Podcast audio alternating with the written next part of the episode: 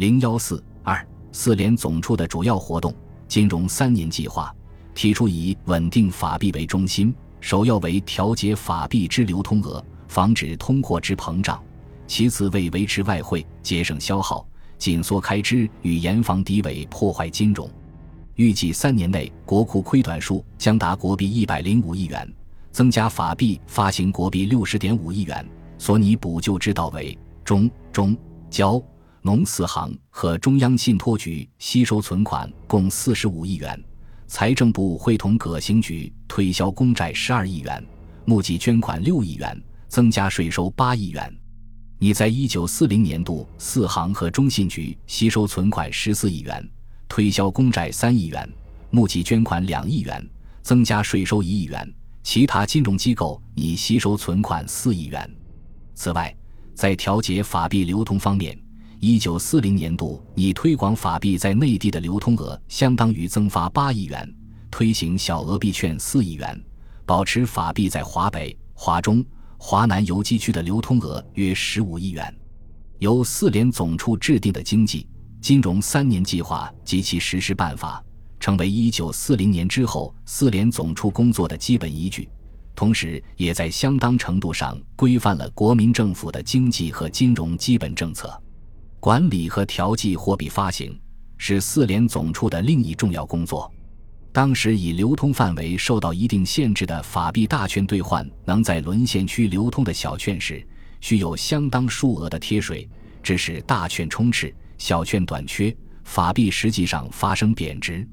四联总处采取了多项措施，如限制大发大券、限制大量携带小券出境、大量印制小券、在各口岸无限制兑换小券等，及时制止了贴水风波。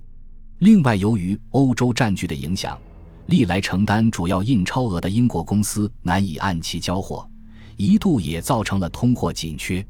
根据一九四零年七月第三十八次理事会会议关于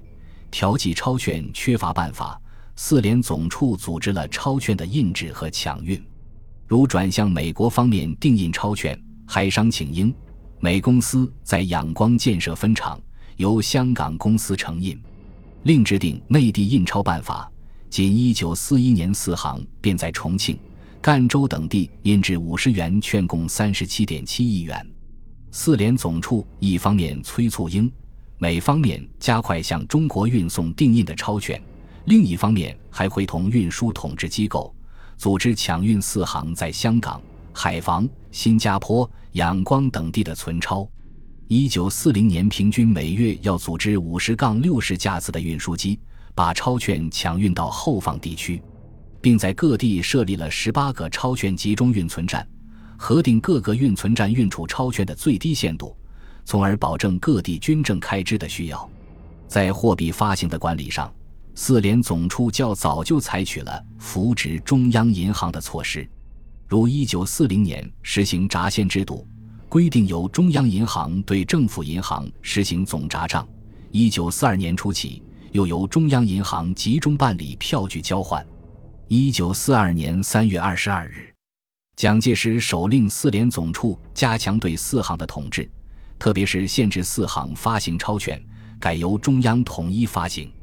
四联总处给予财政部和中央银行会商，先后拟具通过《统一发行办法》和《统一发行实施办法》，规定自一九四二年七月一日起，所有法币之发行统由中央银行集中办理。四联总处还直接介入了战时的金类收兑事项。一九三八年五月，四联总处属下设立了收兑金银处，六月间开始收兑。起初仅收兑都市存金，继而收购产地生金。至当年底，共收黄金三万一千四百六十四两和国币六百一十五万两千九百四十八点三元，另收兑白银折合国币一千零九十八万零四百零一点九八元。一九三九年起。实行了收兑金银的统治，即明确规定收兑金银事宜统由收兑金银办事处秉承四联总处主任之命，督促并指导中央、中国交通、农民四银行分行处办理之。收兑金银处组设了检查、督促收兑、例行检查、防度隐匿和私运。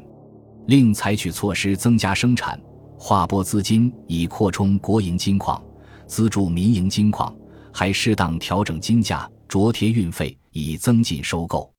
一九三九年内，黄金收兑数量迅速增长，达三十一万四千九百一十七两，和国币八千八百二十七万七千二百九十四点零九元；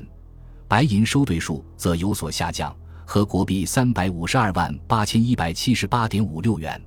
但一九四零年以后，通货膨胀渐趋严重，采金成本激增，官收价格与黑市价格差距亦远，收兑成效下降，走私猖獗。一九四零年为二十六万七千一百四十八两，一九四一年更减少至八万四千一百五十二两。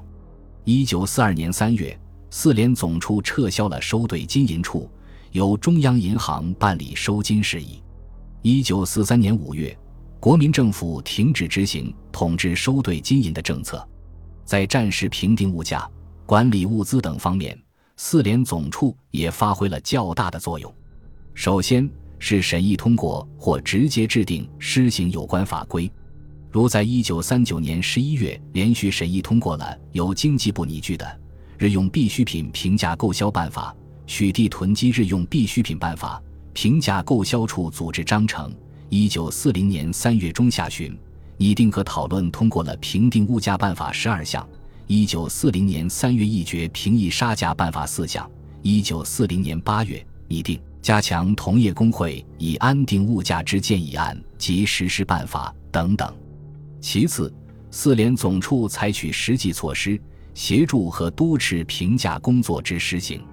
一九三九年底，经济部设立评价购销处后，急需运作资金，四联总处曾特予通融，先行拨借八百万元，又允准评价购销处以开具贴现票据的方式，向四行支取款项。至一九四零年八月，共支取一百六十九万两千五百元，分配与中国国货联营公司、福生总装、农本局、燃料管理处等机构。